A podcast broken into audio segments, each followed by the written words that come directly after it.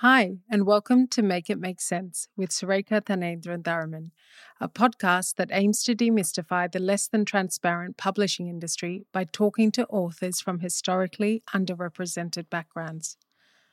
I believe that the more we make sense of how things work on the inside, the less we feel as though we're on the outside because learning from other authors, editors, and agents that have made sense of their journeys should hopefully inspire many more to embark on their very own. Each week, I'll be asking a new interviewee the things they've made sense of in their careers, as well as anything they'd like to make sense of for fellow writers.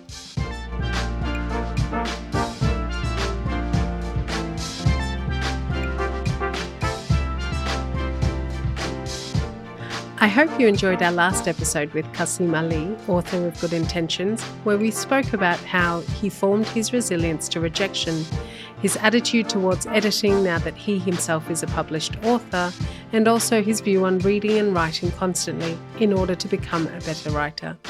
If you haven't heard it yet, that's episode two of Make It Make Sense.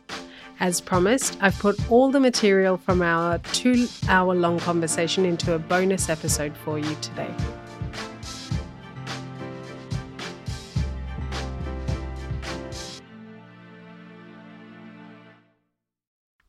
Kasim wrote 21 different stories until Good Intentions hit. Here's Kasim speaking about his choice not to write from a perspective he authentically can't draw from. We also see how he struggled with that choice, as well as how it eventually helped to serve his characters and their own individual narrative. Can I authentically write from that experience? And that's a question that I, I I've had over the past couple of years as well, because I know that I know that reading it back, sometimes I think myself, I would love to know what's happening in her mind right now. Like there's a scene where, oh, is this a spoiler if I say it? I mean, I'll say it and then you can decide in the editing and cut it out.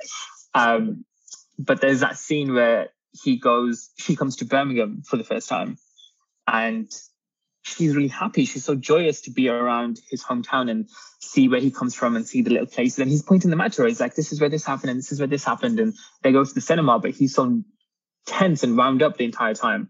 And then she says his name and he says, Don't say my name. And I just thought, God, I want to, I want to follow her when she walks away and she says, how, how could you do this to me? And she walks away. I was like, I want to be with her right now. I want to know what's happening in her mind.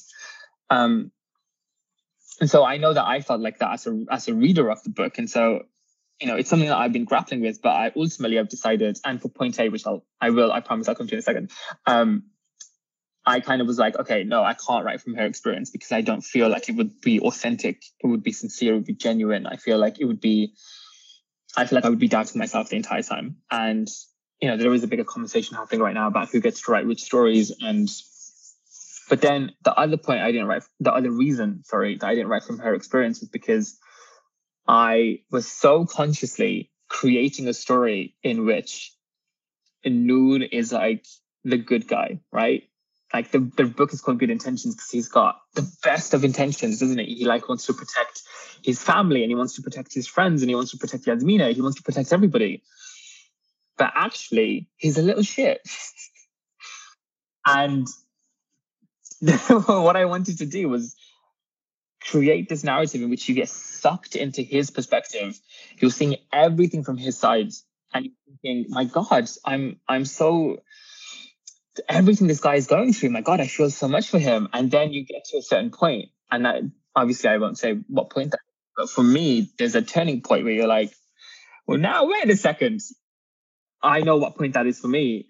And you kind of have this moment where you think, okay, do you know what? Actually, there's something off about you, my dude. Like you are not a good guy. And actually you think you're a good guy and you you are really well intentioned. Like you have the you're doing this to protect everybody. But I think actually what you're doing is you're protecting yourself above all.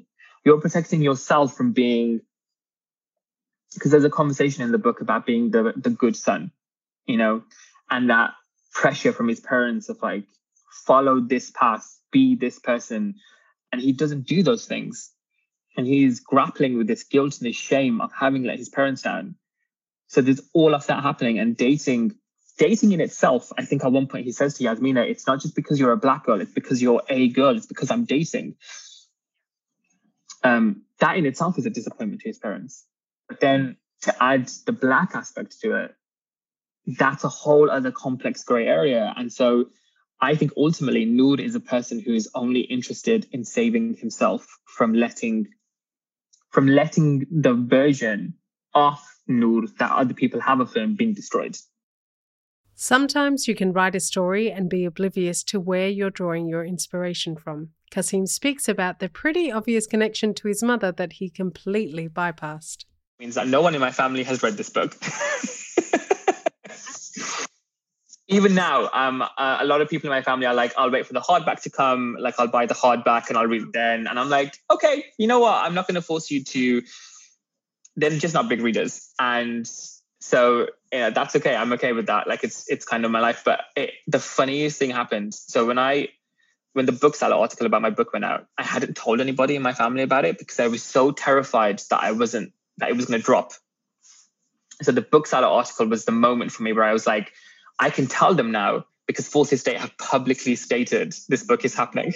And I thought I cannot, I cannot go to my parents and say I have this book deal and then it doesn't happen. How embarrassing. Um, so I waited, I think it was just under two months. And I'm speaking to my family the entire time. And I'm like biting my tongue and like trying really hard not to say anything. And it was awful. It was such an awful time. And then I came home in August because my my birthday is in August, so I went home, and this is like pandemic, so you know I waited. I, I sorry, I waited in my flat all alone by myself. I self isolated because I was like, "There's no way I'm not going home for my birthday. I have to tell them." so I got home and I I um showed them the article, and they were like, "Oh my god, oh my god, oh, this is so incredible!" And then my mom is sitting there. She's looking at me a bit weird, and I'm like, "What's up, mom? What's going on?" And she's like, "Hmm, Hmm.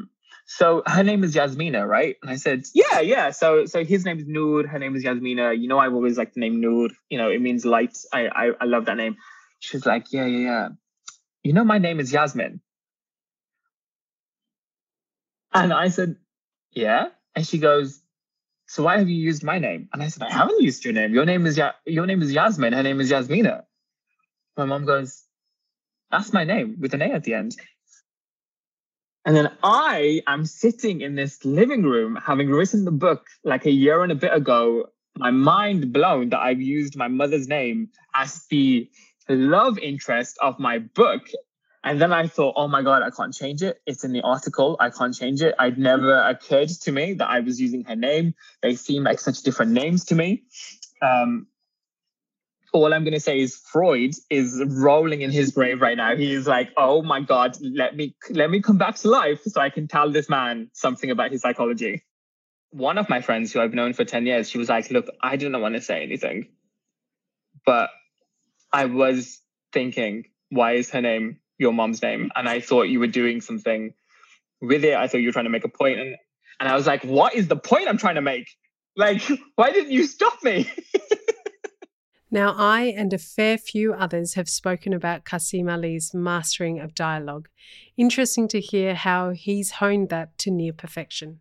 I'm going to be completely honest with you. I am a huge eavesdropper. I love listening to people. If the tube in London was like 25% quieter, I would sit and just listen to people talk, but I can't because I think it would destroy my eardrums. Um, but I remember when I was 16, 17, and I was going to college, and it was in Birmingham. And uh, back then, there was this like not a huge Starbucks, but it was like relatively big, and it was by the train station. And so there was a lot of in coming in and out. And I would have these two, three hour breaks, and quite often my friends didn't have those breaks, so they went in that day. Um, so I would go to the Starbucks and just sit there, no headphones, pretending to read a book, and just listen to people talking because I loved doing that. I loved just being completely nosy. And so, you know, you'd get like your casual conversations. Oh, how, you know, how are you? I'm fine. I'm good. How are you? Fine. Those are boring.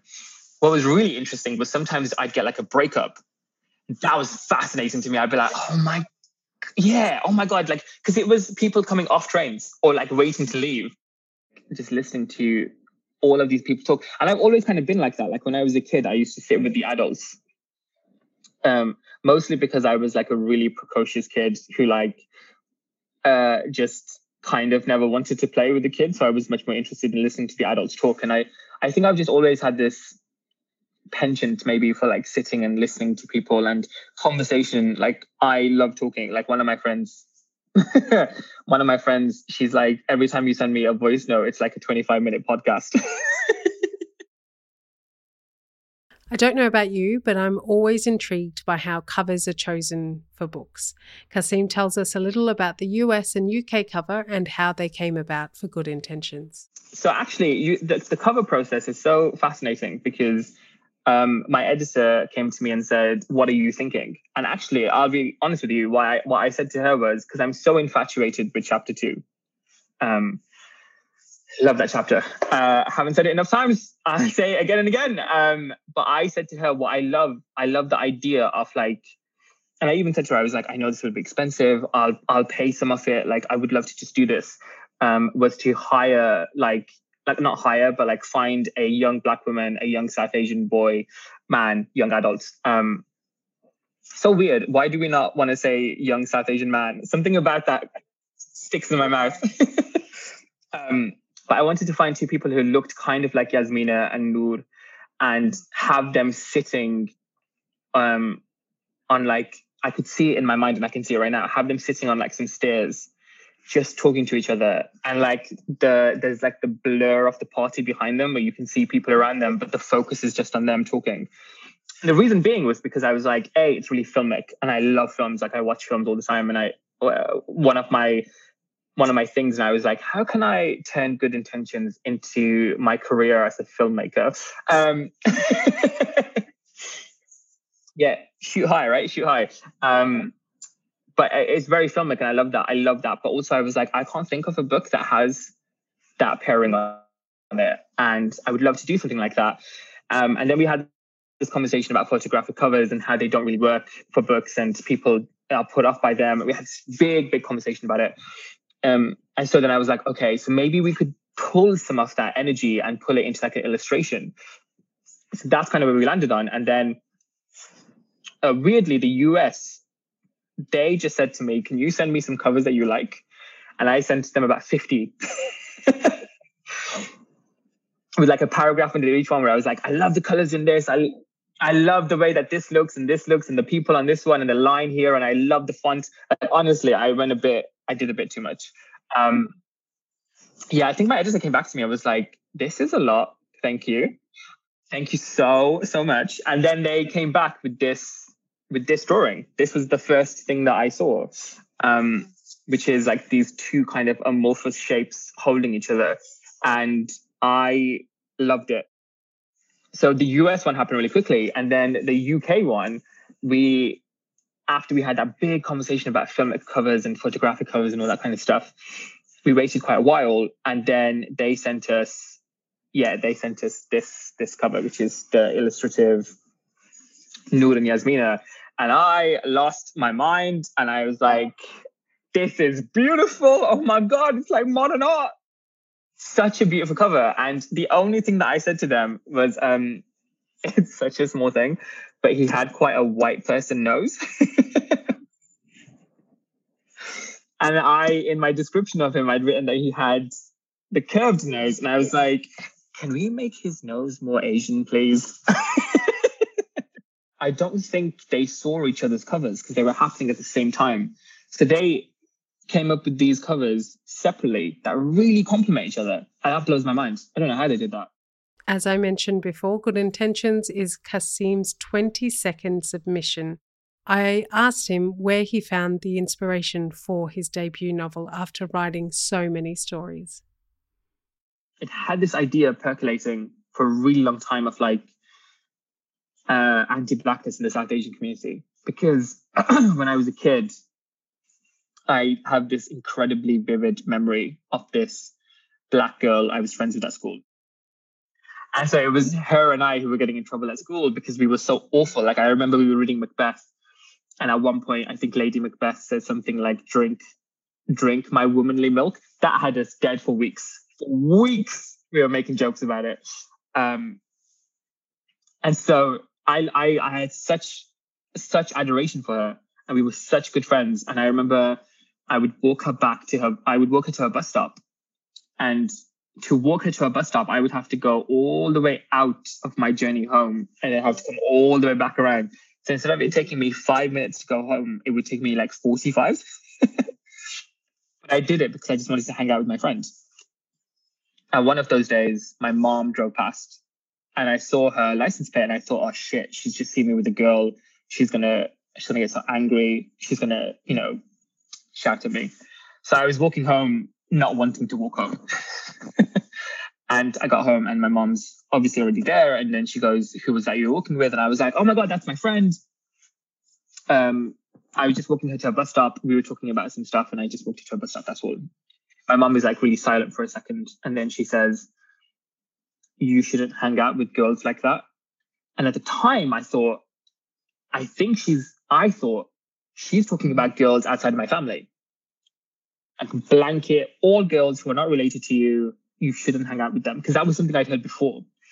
it was only years later when I was at university and I was telling the story. And I can't remember why I was telling it. But one of my friends went, Oh my God, she was being racist. And when I tell you, it felt like the world had completely just shifted under my feet because I'd never thought about it as being a black girl. I just thought it was a a girl that my mom was warning me against. Um, and I had that conversation with her, and she couldn't remember. She couldn't remember saying it, but I was like, "Oh my god, but you did!" And then I just thought, "Leave it. Like, there's no. Why am I doing this?" But it stuck in my head, and it was one of those moments, one of those kind of life changing moments for me where everything shifted in relation to this realization. And so I was like, oh my God, we've been talking about Black people in a way that is awful. And we treat them awfully. And we say all these things and we think all these things. And I think we're racist. And it was this awful realization, awful, awful realization where I was like, holy shit. Um, and so I'd always had this idea in my head and I'd always wanted to write about it. And the funny thing is, is I never thought I was a good enough writer to write about it. I thought it had to be like a very, very literary, very academic texts that would explore stuff in a way that I just didn't think I had the skills for. And so in this moment, once Diana Evans had said my story was good, I was sat there and I was thinking, I'm going to write again and I'm not going to tell anyone. I'm just going to do it. And this would be for me. And it will just be because this, this feeling is so good and I remember that I love to write. So I'm going to do it. What I'm going to write about, I'm going to write about this thing that I wanted to write about forever. And it's not going to be the great American novel. You know, it's not going to be this big literary thing that's going to win the Booker or go on to do, you know, a thousand million copies or whatever. It's going to be a sweet little story about a young romance. And through that lens, I'm going to explore the anti-blackness in the South Asian community. Because also what was happening at the same time was I'd watched a couple of films and TV shows where the interracial relationship was a white person plus a non-white person. And I just was like, it's not interracial doesn't mean white plus something. Interracial means interracial. And so why am I not seeing um, conversations? Why am I not seeing TV shows, films? Why am I not reading any books about a non-white person plus a different non-white person. So that conversation was also happening in my head. So I just married those two concepts together. And I wrote this, I kid you not, in six weeks.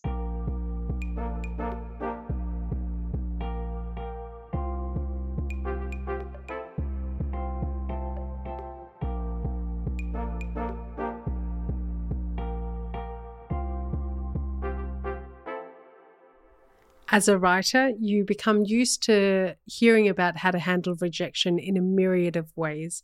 But Kasim is someone I found that has an endless drive in him. He talks candidly about the multiple rejections he received and how he picked himself up to write again, as well as, ironically, a very detailed and kind email from a particular agent that actually made him stop writing for a short while. So all of this, um, I started working in publishing when I was 20, 21, yeah, 21, just about to turn 22. So like a year or so outside of university, I began working in publishing. And so all of these moments are happening kind of at the end of uni throughout my publishing career. Um, but I wasn't working at Penguin. I was working at a super small indie, and I was away from my family and away from my friends because I was living in a place I'd never lived in before. So I had a lot of time, and my commute was a 15 minute walk to work. So I would come home at like 5:20, and I'd immediately just start writing, and that was it. I'm I'm writing, I'm writing, I'm writing. I'm not watching anything. I'm not reading anything. I'm just doing this. And then from like the first week of March to the second or so week of April, that's all it took me in 2019. Uh, 2018, sorry. Wait, 2019? I think I mean 2019. um, and it was done. It was done. And I sent it to a really good friend of mine. She read it and was like, oh my God, I love this book. And we started talking. She's she's black and she's a little older than me by like a year or two. And we talked endlessly about it for like days. We were like constantly just texting. And I was like, and then this bit happened. And she was like, I know. And then this bit happened. Um, and we were really excited about it. And then she said, send it out, send it out, send it out. And I was like, oh God, but I'm still in this moment where that rejection hurt quite a lot because it was too nice. And can I send it out? Can I send it out? And then I thought, I thought, F it, I'm going to do it. So I sat down and I found three agents who I deeply admired. And I sent it to only three agents, which before I'd been sending to 20, 25, 30, just blasting it out. This time I was like super specific about why I'd written it, why I thought it was a good fit for them, the authors that they had on their lists that the book was related to. And they rejected me, all three of them, within that same week. And they rejected me with very basic rejection emails, just like, this isn't for me. Thank you for sending. And I was like, uh oh, I'm sad again.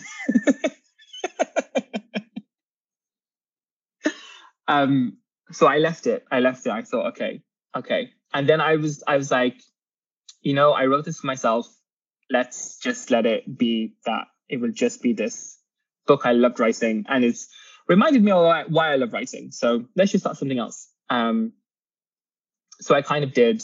And then two separate things happened. One, another really good friend of mine who works in publishing sent me a competition by Hachette called the Mo Siewcharran Prize and was like, enter your book into this. And I said no. And they were like, I'm not accepting your no. I will submit it for you. And then I was like, okay, fine, I'll do it. So I submitted it there. And then a another really good friend of mine, who ironically she rejected me for a job in publishing. and I, being the very stubborn person that I am, emailed her and I was like, "We got along so well in this interview. How dare you reject me?" And then she said, "Can we go for a coffee?" And I said, "Yes." And I met her, and now we've become like extremely good friends. Like I have so much love for her. Um, and in one of our conversations, I mentioned this book and I was like, and then it got rejected by these three agents. And she said, send it to me. So those two things happened quite um, same time frame. I then got longlisted for the competition. And then this friend of mine read the book and was like, this is incredible. And I'm not just saying that because I know you, because I would never lie to you. And I said, I, I know you rejected me for a job. I know you would never lie to me. I'm really glad that I got that rejection because the rejection meant I was trying. And I remember reading this LitHub essay. Maybe it was LitHub. I can't remember where it was, but it was a few years ago now. And it was a an American writer talking about how she was terrified of rejection so much that she never did anything and then made a change to her life. And she decided she was going to try to get 100 rejections in a year. or something like that, some sort of number. And it, she ended up, I think, getting those 100 rejections, but then ended up getting like 20 or something like that, 20 yeses, and was like, and she was talking about how rejection is not, it's not something that, um, I'm like butchering her words now. Everyone should go read that essay. It's really great. but she was talking essentially about how rejection is not something to be feared of. Do not run away from rejection. Take the feedback and fold it into your next work if you choose to. I think there was a part of her essay that was like, not all feedback is feedback you should take on and sometimes you have to know yourself. You have to know yourself and know what it, what it is that you want to do. Um, but rejection is not something to be feared of, and that is how I've that is, I think, how I've been treating this my entire life, just without realizing it. Which is when whenever I got those first rejections, I just was like, let's go do the next one. Let's take some of this feedback that we've gotten. let's go do the next one. I also asked Kasim how he knows what type of feedback to take on. So if somebody came to me and said, Your dialogue is bad, I'd be like, You're completely wrong, sir. I'm so sorry, but you're wrong, and I do not accept this opinion. But if somebody came to me and said something about my descriptions, I'd be like, You're absolutely right. My descriptions are not great, and I need to work on them because sometimes it does feel like a script. Sometimes it does feel because I love dialogue so much. Um, but yeah, like I, so it's it's really it's it sounds like a really arrogant thing, but I think it's something that I've worked on since I was a kid of just knowing exactly where my strengths are and never allowing somebody to tell me that they're weaknesses. Um, my therapist would be very happy that I said that. Kasim gives us advice on how to come back from rejection, like he's had to multiple times. This is also on the original episode, but I think it's worth hearing again.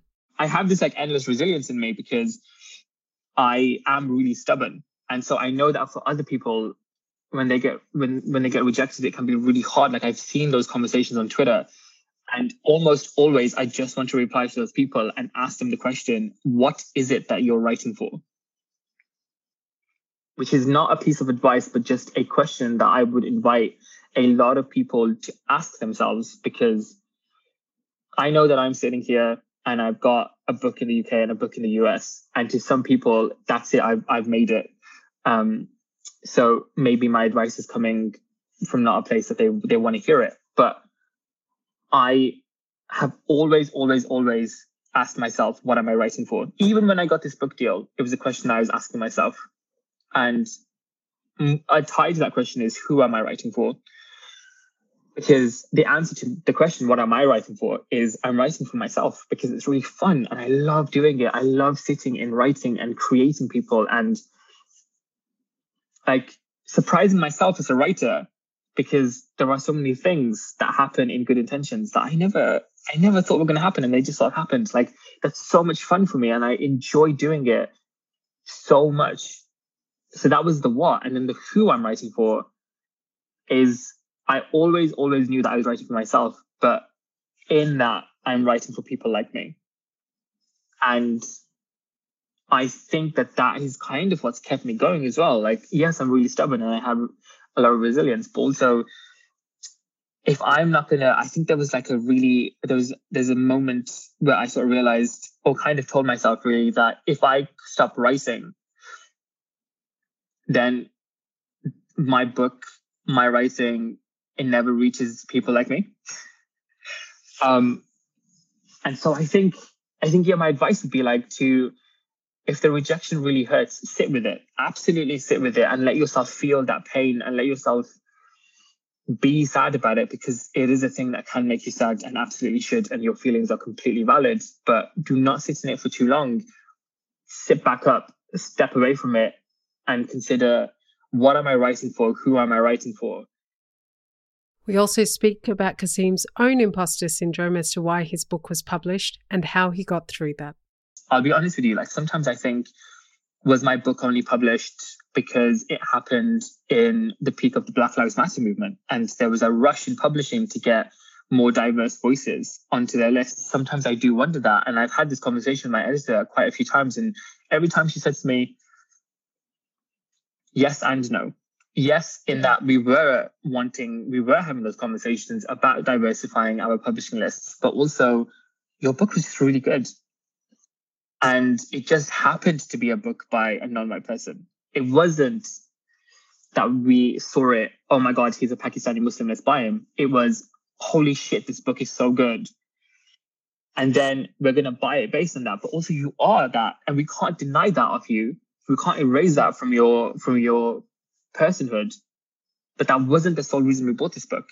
But, you know, I did have that worry for a little while. I did have that worry of like, is this is this a really good book or is it just the moment? Um, and I say that to say, if you keep going and you keep working at it, because also my other piece of advice to writers to get better at writing is is twofold: is to read more and write more.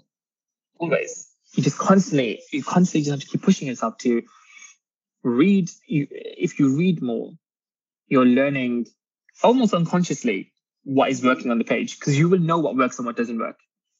Then if you write more, you're learning more about yourself. You're learning how to become the writer you want to be. I asked Kasim Ali, who is also assistant editor at Penguin, whether working in publishing helped or harmed his attitude towards rejection. He also helped shed light on why manuscripts could be rejected at different stages of the process. It's a bit of both. Sometimes, yeah, you know, I work at a very commercial part Penguin, and so I see white writers get paid an awful amount of money for books that I do not think are that good. And so when you're going through rejection and you're in that space, you kind of think, my good is my my my, my good is book than that. My book is better than that. Um, and you kind of get that. You kind of have that moment where you're like, oh my god, maybe I'm just really awful. Maybe I'm just really bad because if this book that I've read is bad, is being paid so much money, what's wrong with me? Um, so it is harder in that sense, but then it's also easier in the sense of like the flip side of that, where I read a book that's incredible, beautiful writing, whip smart characters. My God, it's incredible. It's made me feel so many emotions. And then they're like, mm, no, you can't buy that because of X. You can't buy that because we already have a book like that coming out at this point, or our autumn is too packed already, or the US is publishing it in three months and we can't match their timeline. Like so many completely like to the outside world ridiculous statements um, about resource and effort and time and money and capitalism, blah blah blah blah blah. That that makes me feel better because then I'm like, oh, do you know what? Actually, there are all of these unknowns. There are all of these. Unknowns. So I do worry sometimes when writers take on rejection and they, as you said, they make it the whole thing. The whole, you know, the whole point of their writing is to get published and then they get rejected and they're tearing themselves down and they're criticizing themselves so much for it. I'm like, but the agent who rejected you, maybe they've got too much on their plate right now. So maybe they're rejecting everybody unless something really, truly incredible comes in, which so often does not. Like one time out of a million does something like that come in, which makes you drop everything. Um, maybe they've got three authors who are writing the same book that you've kind of written and they're already worried about placing those authors so why would they want to take on another one? And maybe sometimes it's just simply that agent understands that they are not the right agent for you which happened to me quite often. You know i was sending these books out and now i can recognize that why was i sending a literary book to an agent who does mostly commercial? They're just not in the right space for that are they? They're not going to know the right editors. They're not going to know how to pitch the book properly because it's not what they do. Um, so there are just there are endless reasons. And i think writers because it's such an isolated solitary thing that we do i think writers tend to focus on they're rejecting me. But it's not you they're rejecting. They're rejecting the products that you created. Because at the end of the day if you want to be published in a very traditional way by a corporate publisher it's a product. Like my book has a barcode on it. It's got a price tag um, it's a product that is being put out into the world and there are so many reasons why a product is not going to work. And so alongside my like ideological ooh what are you writing for? Consider your consider if you have good intentions. Um, my other piece of advice or actually just uh, a word of learning warning i don't know is that this industry you know it's so easy to say no because of all those factors. And so quite often it's not you. Quite often it's not the book. Quite often it's a myriad of other factors that you would probably hear and think, wait, they're rejecting it because the timeline doesn't fit.